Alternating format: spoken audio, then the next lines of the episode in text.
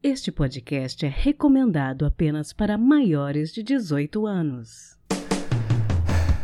Sexo Explícito o podcast para você gozar a vida.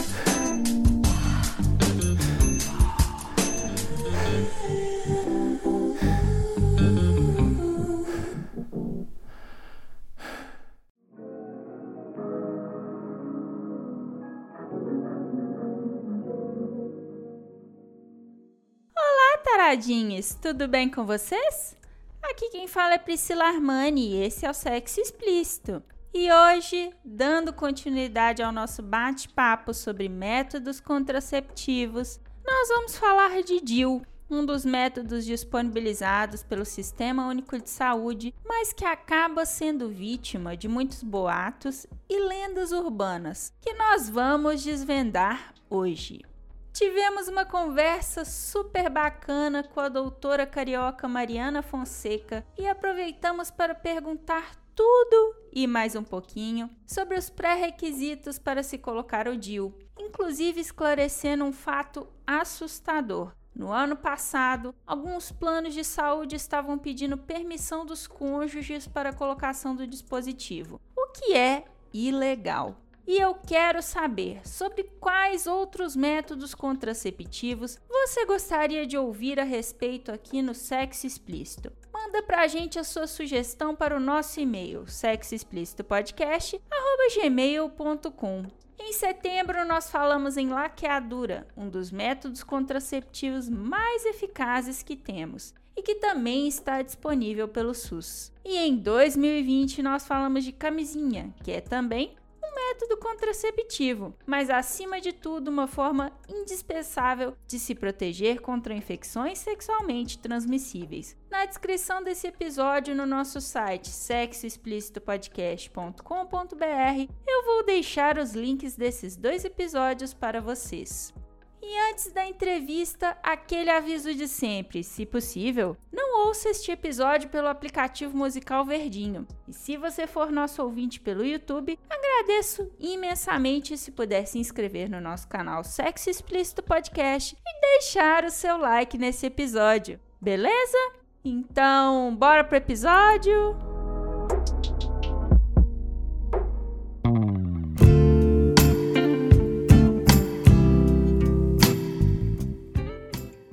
Mariana, eu queria começar te pedindo para você contar para nós quem é você, quais são os seus pronomes e o que que você faz. É, bom, meu nome é Mariana Fonseca, eu sou médica de família e comunidade, sou formada pela FRJ, fiz minha residência na UERJ, é, lá no Rio de Janeiro. Atualmente eu trabalho em Londres, na Inglaterra. É, e os meus pronomes são ela, dela. Você trabalha em Londres também com saúde da família? Sim, é, na verdade eu tô no momento refazendo, vamos dizer assim, eu tô fazendo residência aqui de novo, mas na mesma especialidade. Em, aqui eles chamam de General Practice, mas é o equivalente da medicina de família. Interessante. Bom, é, eu quero começar do começo com você, partindo do pressuposto que todos os nossos ouvintes não necessariamente saibam tudo sobre esse assunto. Então eu queria te pedir para você explicar o que que é o DIU e como que ele funciona. Beleza. DIU quer dizer dispositivo intrauterino. Ele é um dispositivozinho assim de mais ou menos uns 3 centímetros de plástico, revestido por cobre. Esse é o mais comum, né? O DIU de cobre, que é o que tem disponível no SUS. Existem outros tipos, existe o DIU hormonal, que ao invés de cobre, ele tem um revestimento de hormônio que é derivado de progesterona. Mas o DIU que a gente tem disponível no SUS, ele é revestido de cobre. A gente faz a inserção em consultório mesmo, não precisa de centro cirúrgico nem nada. É, coloca ele dentro da cavidade do útero e aí ele pode ter uma, uma duração de até 10 anos lá dentro do útero, prevenindo a, a gravidez. E como que funciona a contracepção? Então, no DIU hormonal é o efeito do hormônio local ali no útero. No DIU de cobre, ele libera íons de cobre dentro da cavidade uterina e ele altera o muco cervical, a secreção que o, que o útero produz. E aí isso faz com que seja mais difícil para os espermatozoides se se deslocarem e sobreviverem até chegar no óvulo. E caso haja, né, na, na, chance muito pequena de um espermatozoide chegar num óvulo e fecundar esse óvulo, é, o DIU também previne a implantação desse ovo fecundado no útero. Então é um método muito seguro, é muito eficaz, assim, dos métodos que a gente tem disponíveis no SUS, é o mais eficaz. A taxa de falha do DIU está em torno de 0,7, 0,8%.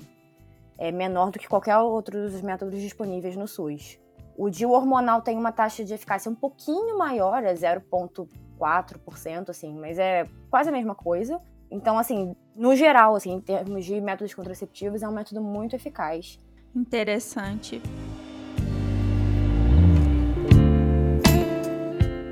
Qualquer pessoa com útero pode ter acesso ao DIU e usar se desejar? É, a maioria das pessoas com útero pode usar o DIU. Existem algumas contraindicações por exemplo, assim, a mais óbvia, né? Se a pessoa estiver grávida, ela não pode colocar o DIU. Ou então, se ela tiver alguma infecção pélvica, alguma infecção sexualmente transmissível ativa que não tenha sido tratada ainda, né, que a gente chama, por exemplo, doença inflamatória pélvica. Primeiro precisa fazer o tratamento com antibiótico, depois que tiver tudo resolvido, aí sim pode pensar em de repente colocar um DIU ou então alguns problemas no, com o útero mesmo, que deformem a anatomia do útero. Por exemplo, existem algumas pessoas que têm uma coisa chamada útero bicorno, um útero que ele é o formato dele é como se ele tivesse duas cavidades. E aí nesse caso é contraindicado porque aí, quando você coloca o DIU, ele acaba indo para um lado só, e aí a gravidez ainda poderia acontecer do outro lado. Então assim, você não tem como garantir absolutamente que a pessoa está protegida.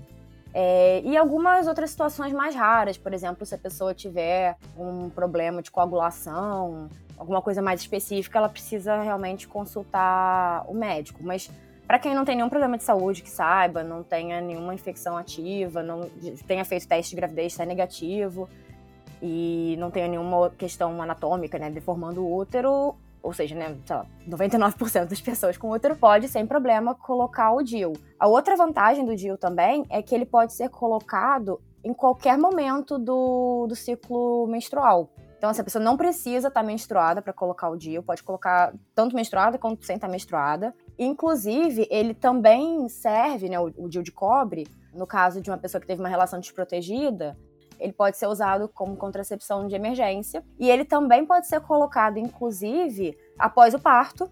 Se a pessoa teve tanto parto vaginal quanto cesariano também, a pessoa pode colocar o DIU logo em seguida. Geralmente pode colocar até 48 horas depois do parto, ou então tem que esperar quatro semanas para colocar. É, mas não tem nenhum problema, por exemplo, não, não impede de amamentar, ele, ele não tem nenhuma interação com nenhuma outra medicação, o de cobre, né, obviamente. Então ele tem essa vantagem, assim, ele só tem realmente o efeito da contracepção, ele não tem nenhum outro efeito sistêmico no corpo. E além de evitar a gravidez, a gente tem outros benefícios associados? Com o DIU de cobre, especificamente não. Seria só realmente a questão da contracepção. A vantagem dele é em relação a outros contraceptivos que ele não teria é, os riscos né, e efeitos colaterais dos contraceptivos hormonais. Por exemplo, aumentar a chance de trombose, ou outros efeitos, né? Mudar o peso, enfim. Ele não tem esses efeitos. Ele tem alguns efeitos é, colaterais possíveis que algumas pessoas experimentam. Por exemplo, os mais comuns são aumentar é, as cólicas, né? E deixar o, o sangramento uterino, né? A menstruação mais prolongada e com um fluxo maior. Geralmente, quando isso acontece, em torno de uns três a seis ciclos, tende a voltar para o que era o habitual da pessoa. Às vezes fica um pouquinho a mais, mas em geral é bem tolerado. Se for algo assim muito exacerbado, a pessoa pode consultar o médico e, e é fácil de remover o DIU. Quando a gente coloca ele lá dentro do útero, tem um, um fio que fica no canal vaginal. Assim, não fica para fora da vagina da pessoa, fica lá dentro, mas o médico colocando o espéculo consegue ver. E aí é só puxar por esse fio e remove o DIU com muita facilidade. Mas, assim, em relação a outros benefícios, o DIU hormonal, gente, o mais conhecido é o Mirena, ele até tem alguns outros usos. Por exemplo, para quem tem menorragia, né, quem tem problemas com sangramento uterino muito exacerbado, ele pode ser usado como um tratamento porque ele tende a inibir a menstruação, o de hormonal. Também, às vezes, em mulheres que estão fazendo reposição hormonal já na menopausa, ele também pode ser usado junto com a reposição hormonal. Mas, então, assim, ele tem alguns usos específicos, mas não seria tanto o caso do DIU de cobre. O DIU de cobre seria só para contracepção mesmo.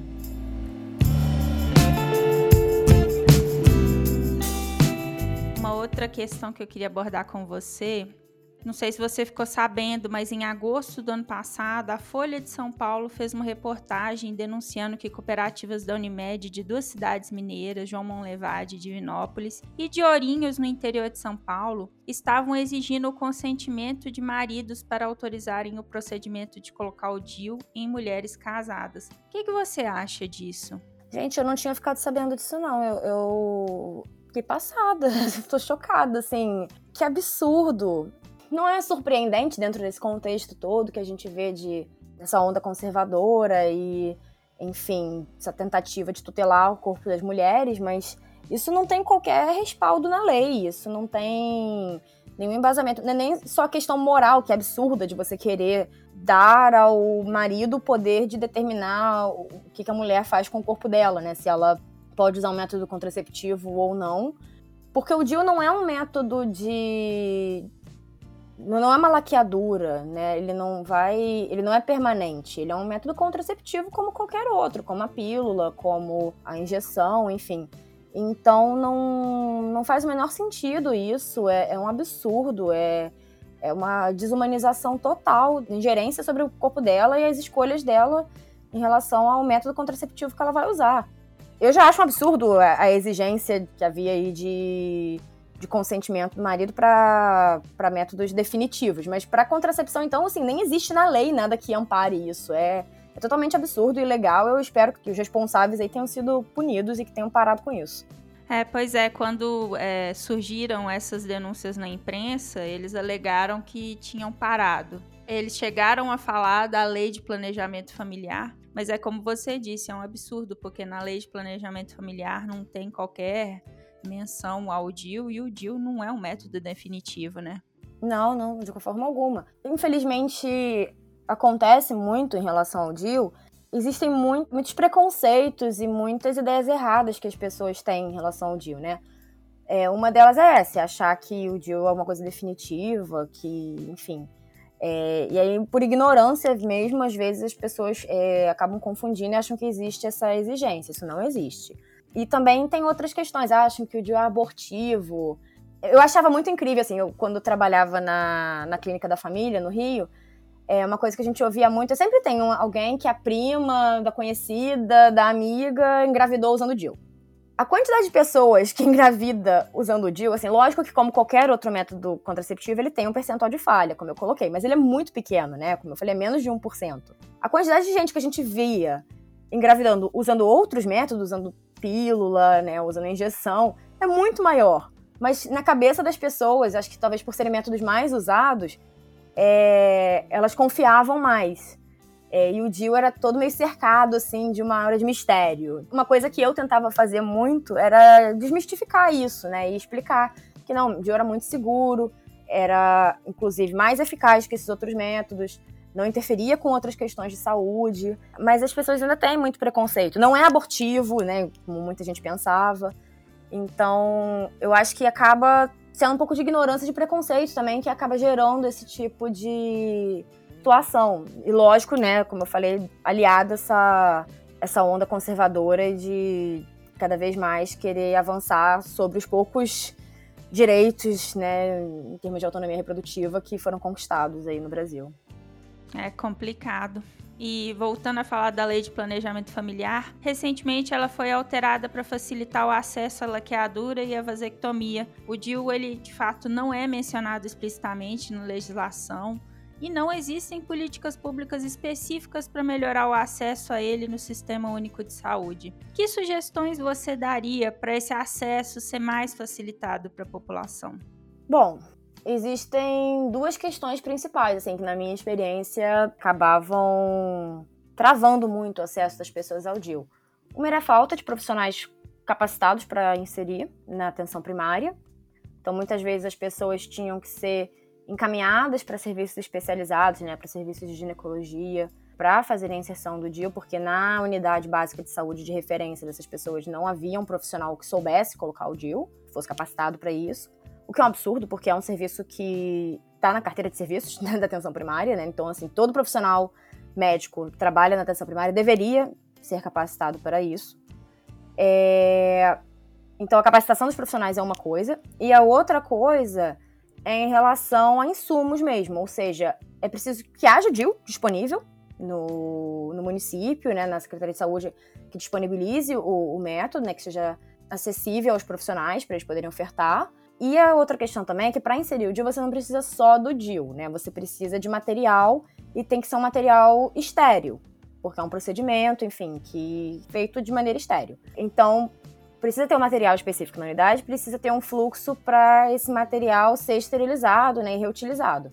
Então, não é nada absurdo, né? Obviamente, o custo-benefício disso para os municípios é claro que vale a pena, mas é algo que realmente precisaria ser mais difundido e, e aplicado né, nas secretarias de saúde. Assim, teria que ter o material, teria que ter a capacitação dos profissionais, né? Primeiramente, porque muita, a gente ouve muitos relatos das pessoas querem colocar o DIL, mas não, não conseguem achar onde. E aí elas têm que ser encaminhadas para um outro serviço e aí isso vai afunilando, porque aí cria-se uma fila enorme nos serviços especializados para isso. Serviços que já têm uma fila né, por outras demandas que eles precisam suprir e que estão sendo mal utilizados, né? Porque é um absurdo você ter que encaminhar alguém para um ginecologista para fazer uma coisa que facilmente poderia ser feita na unidade básica de saúde. Então eu vejo esses entraves no Brasil. É, eu concordo muito com você. Bom, e mais cedo você estava falando com relação ao preconceito que muitas pessoas têm com o DIL. Então eu queria te perguntar qual conselho você daria às vezes para aquelas pessoas que pensam em colocar o DIL, mas têm algum medo ou receio? Então, aí a gente tem que trabalhar qual é o receio, qual é o medo. Eu acho muito importante esclarecer realmente, assim, informar as pessoas, elas têm que escolher o método contraceptivo delas, tendo acesso a todas as informações, realmente. Porque, assim, como eu falei, ele é um método muito bom, mas o melhor método é, é, uma coisa individualizada, de acordo com a necessidade daquela pessoa, né? Então, eu acho muito importante que toda pessoa que está buscando um método contraceptivo antes tenha um aconselhamento contraceptivo e aí ela vai saber exatamente vantagens e desvantagens de cada um. Em relação ao DIL, o que, que são é, receios comuns das pessoas? Primeiro, em relação à eficácia. Esse era o mais comum que eu me deparava, né? Que a gente já falou, assim, ele é um dos métodos mais eficazes que nós temos disponíveis. A taxa de falha é muito pequena.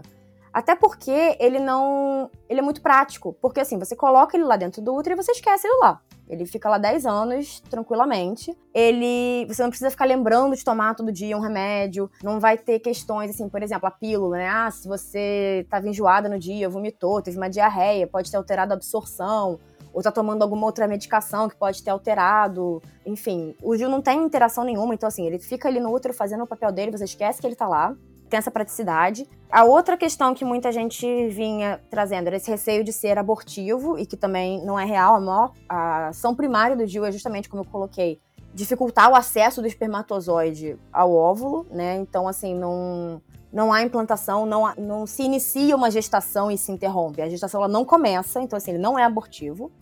O outro receio que muita gente tinha é em relação à, à dor do momento do procedimento. Isso varia muito de pessoa para pessoa, mas assim, em geral, sim, é um procedimento incômodo. Existem algumas coisas que alguns profissionais fazem para tentar aliviar um pouquinho na hora, às vezes é, fazem uma analgesia antes, com uma dipirona, um ibuprofeno antes do procedimento, ou então também é possível fazer um bloqueio cervical com um anestésico local, né? Mas nada disso previne 100% de que a pessoa não vai ter desconforto, porque o desconforto do procedimento, na realidade, é um reflexo, porque é, o que se sente é uma cólica, como se fosse uma cólica mesmo, uma cólica menstrual mais forte, que é uma contratura do útero quando a gente manipula o, o colo do útero, né?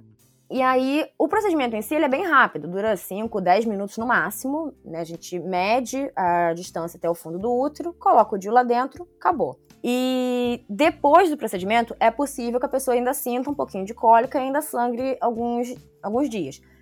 Em geral, quando a gente tem uma discussão franca sobre isso antes, a pessoa já vai preparada, às vezes ela toma né, um, um, uma dipirona, né, um ibuprofeno antes, ela já vai mais relaxada.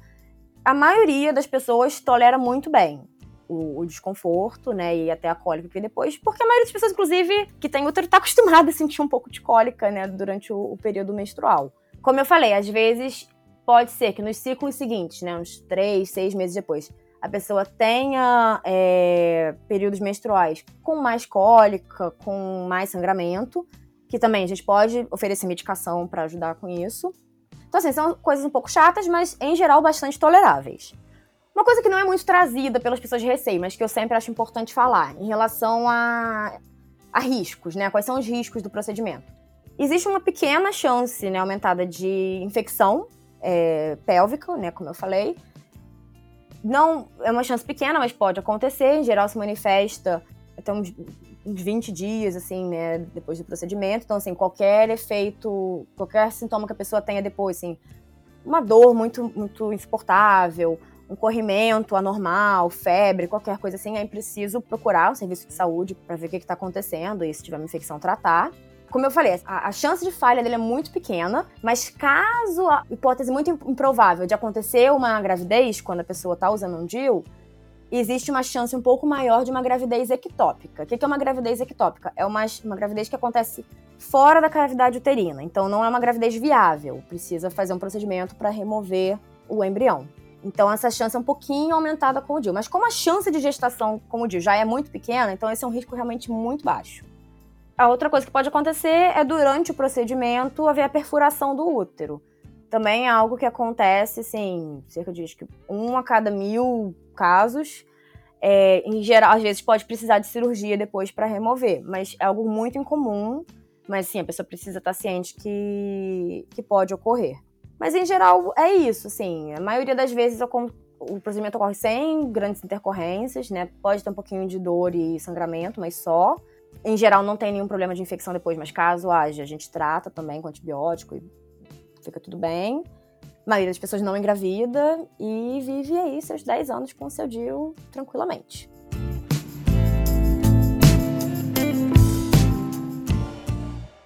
Além de tudo isso que nós estamos conversando, eu fico pensando que às vezes a pessoa quer procurar mais fontes de informação relevante sobre esse assunto. Quais fontes você recomendaria? Assim, existem as as fontes oficiais, né, no portal do Ministério da Saúde, geralmente os portais de Secretaria de Saúde também disponibilizam informações, às vezes inclusive panfletos que dá até para a gente encontrar na internet ou então às vezes na própria unidade de saúde é, eles têm. Isso varia muito de acordo com o município, mas a maior parte das secretarias e no próprio site do Ministério da Saúde tem bastante informação.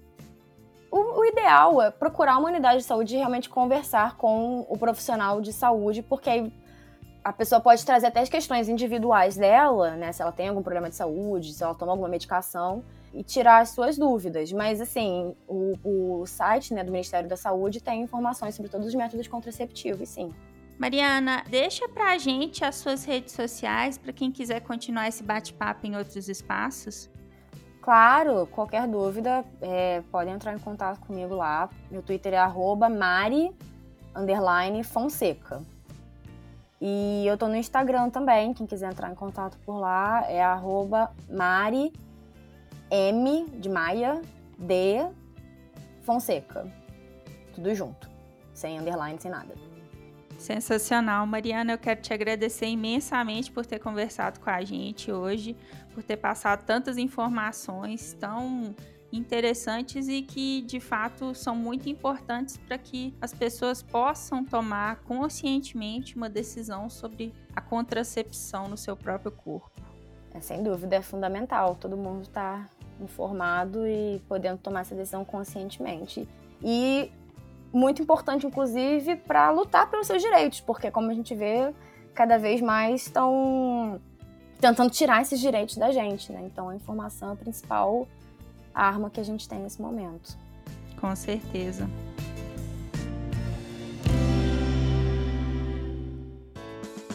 Se toca.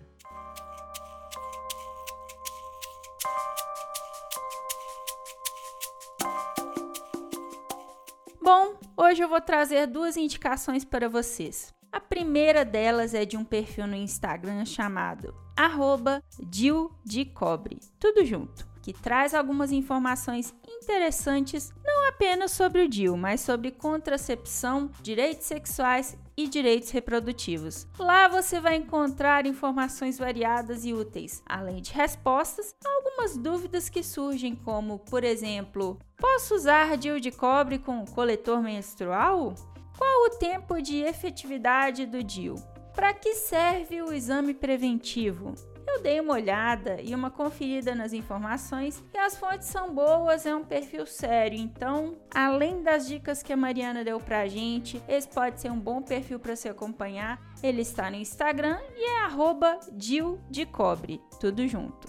A segunda indicação é um episódio muito bom do podcast Expresso Ilustrado da Folha de São Paulo. Normalmente eu não indico nada da Folha, mas esse episódio se chama você vê sexo no cinema? E tem a participação da querida Isabel Wittmann, do podcast Feito por Elas, que eu ouço e apoio. Neste episódio da Expresso Ilustrada, o Walter Porto entrevista alguns especialistas para entender por que estamos vivendo numa geração tão assexuada, não só no cinema, mas no mundo mesmo. E a Isabel fala um pouquinho de como o movimento Me Too impactou a indústria cinematográfica e explica por que as cenas de sexo estão sumindo do cinema e qual a relação que a geração de jovens com menos de 30 anos tem estabelecido com o assunto. Essa é a minha segunda indicação.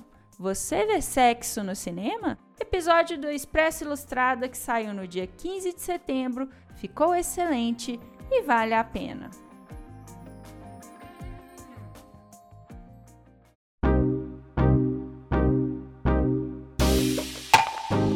E este foi mais um episódio do podcast Sexo Explícito. Foi bom para você?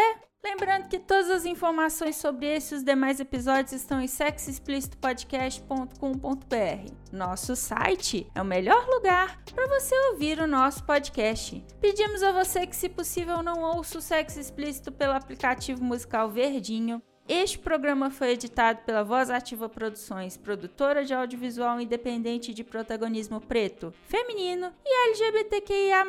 Conheça mais no Instagram arroba VozAtivaProd. Quer ser o meu contribuinte? Você tem duas opções. Pelo nosso Apoia-se em apoia.se barra Sexo Explícito Podcast e pelo Pix do podcast, que é também o nosso e-mail de contato, sexoexplicitopodcast.gmail.com. Este episódio não seria possível sem os meus contribuintes do mês de setembro. André Santos, Beatriz Fuji, Conto Sexo Livre, Drica Banelas, Edgar Egawa, Leonardo Barbosa, Magno Leno e Rogério Oliveira. Obrigada demais por apoiarem Mulheres Podcasters. Estamos no Instagram no arroba Sexo Explícito Podcast e você também pode me ouvir em qualquer agregador de podcast de sua preferência, além do Deezer, iTunes, Google Podcast e também no YouTube. E aí, o que você está esperando? Bora gozar a vida? Beijo!